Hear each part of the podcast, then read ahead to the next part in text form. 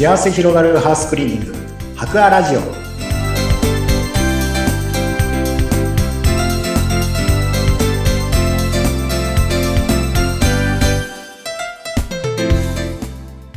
こんにちは。株式会社博アの糸井健二です。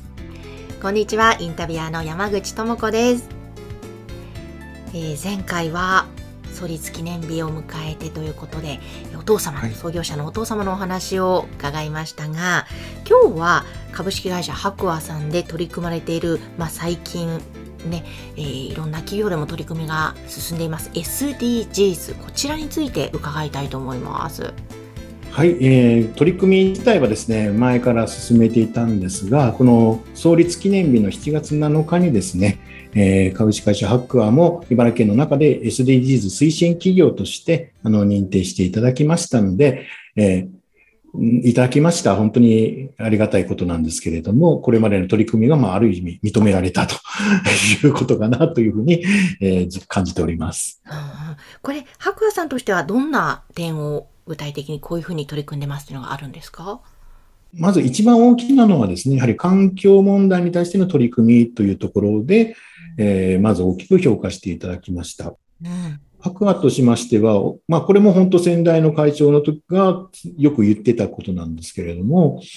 家をきれいにしたり、あの事務所をきれいにしたりしても、環境を汚してたら、きれいにしてるってことにならないじゃないかっていうですね、ことは前々からよく言ってたんですね。で、具体的に言うとどういうことかっていうと、例えば、エアコンクリーニングにしても何にするにしても汚水が出るんですよね。うんえーその出た汚水をどうするのかっていうところで、まあ、言ってしまうとそのままドブとかですね、そういうところにジャバジャバ捨てるとか、流してしまうなんてことも、まあ、やってるとこもあったりするわけなんですよ。まあ、今は少ないかもしれませんけども、弊社でも正直、白亜でも昔そういうことしたことがないなんていうふうにはとても言えないっていうかですね。うん、やっぱり、でもそれって、家で汚れが出た、その汚れを取った、その汚れたものを別の場所に捨ててたら、そこを汚してるわけだから、全然この意味ないじゃないかっていうところから、やっぱ環境に向けての取り組みっていうのはすごくこの考えるようになっていってですね。はいで、前も少しお話したことありましたけども、それで電解水を入れて、アルカリ水を使ってのお掃除とか、まあ、汚水が出ても、きれいに、あの、洗剤、化学薬成分なんかがついていないきれいな状態で汚れを取る。そして、持って帰ってきた汚水も適切な処理をしてきえーおく。そういったようなことを常に意識していくようにしていたっていうのが、まあ、一つ環境問題に向けての取り組みとして大きく評価していただいたところだったかなと思っております。確かにあの、ね、家がきれいになってもそれを流してる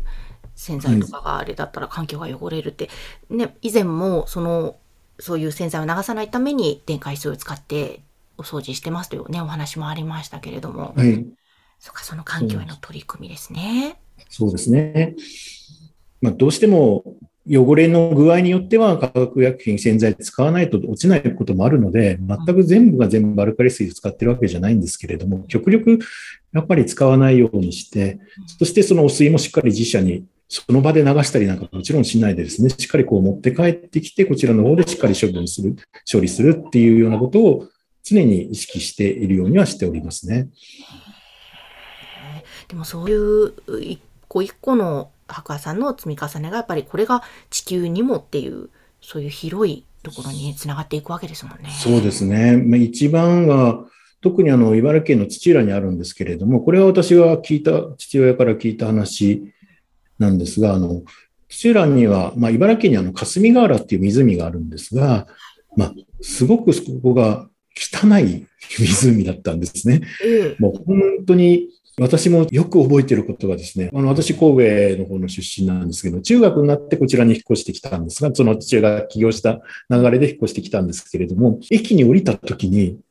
何この匂いっていう土浦駅に着いた時ですね、すごい臭かったのを覚えてるんです。なんかもう、下水の匂いっていうんですかね。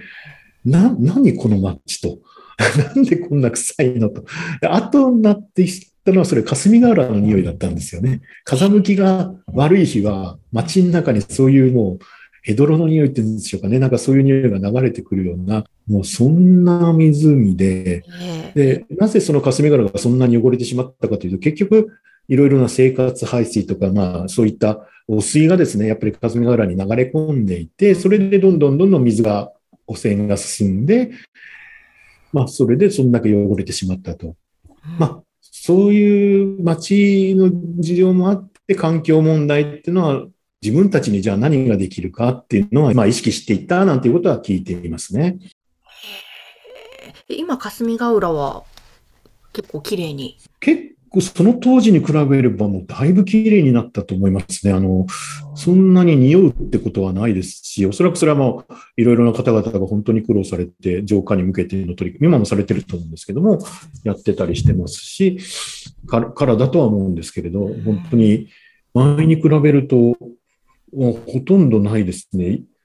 まあ、よく覚えてるんですけど、緑色になるんですよね。あの湖が。あの、表面になんか泡みたいな塊が全部浮かんでですね、それがなんか米、水面を埋め尽くすみたいな状態になっててですね、まあなんか藻とかそういったものが異常発生してそうなったりするものなんでしょうけど、すごくそれがまた臭くて、うん、よく覚えております。はい。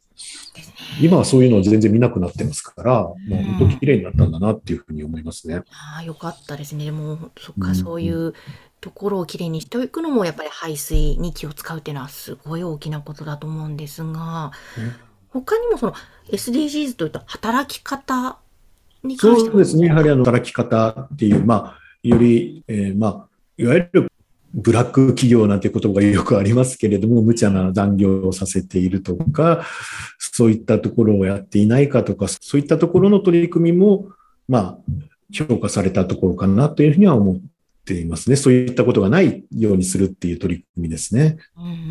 ん今、いかがですか？従業員さんたちの働く姿見ながらまた環境。私自身がすごく感じていたことがですね、まあ会社として例えば会社としてすごくいい取り組みをしている、いいサービスをしよう、いいお客様を喜ばしてあげようって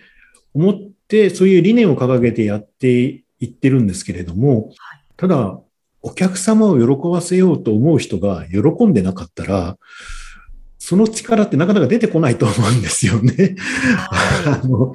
喜びの種まきをしましょうと言ってながらの、それをやる側が喜んでなかったら、うん喜びの種まきなんか絶対できないっていうふうに私は思ってまして、なので、いかにこの、やはりこう幸せに喜びながら楽しく働いていただくかっていうことは、すごく意識をして、これまで取り組んではきましたね。はい。いやそうですよね。喜んでいただくのに自分自身が喜んでなかったり、こうちょっとズドーンと落ちてたりすると。そうなんですよね。やっぱりあの、特にお客さんのところに行く仕事なので、お客さんに笑顔で、えー、ニコニコ接しようと思った時に、本当心から、なんて言うんでしょう、喜んでたり、自分自身が満たされてなかったら、やっぱ笑顔になれないと思うんですね。私も現場行っててよく思ってたことなんですけど、いろいろある時っていうのは、やっぱりこう、お客さんに対しての対応も、まあ素直に素直にと言いますか、なんか心からの笑顔なんてなかなか作れなかったりとかしますし、まあ、すごくそこって大事なことなんじゃないかなっていうふうに私は思ってまして、まあなんとかやっぱ働きがいのある職場、まだ100%できてるなんてもちろん言えないですけれども、そういった職場にしていきたいとは思って、えー、いろいろな取り組みはさせていただいてますね。そうか、それを踏まえての SDGs 推進企業としてはい。ということなんですね。そうですね。そういったところが、まあ、ある意味評価していただいてっていうところなので、すごく嬉しく思っておりますね。うんうんうん。なんかまた一つ皆さんのモチベーションも上がりそうですね。こういった。そうですね。やはりこう、自分たちでこれうちはこうなんだ、こういうことやってるんだって、自分たちだけで言ってるんじゃなくて、それをちゃんと第三者が認めてくれたっていうところは、スタッフにとってもやっぱりこう誇りに思えるところでしょうし、すごくこう自信になるところじゃないかなっていうふうに思います。ですね。ということで今日は株式会社白亜で SDGs 推進企業として認められたというそのお話具体的なことをお話しいただきました。今日もありがとうございました。はい、ありがとうございました。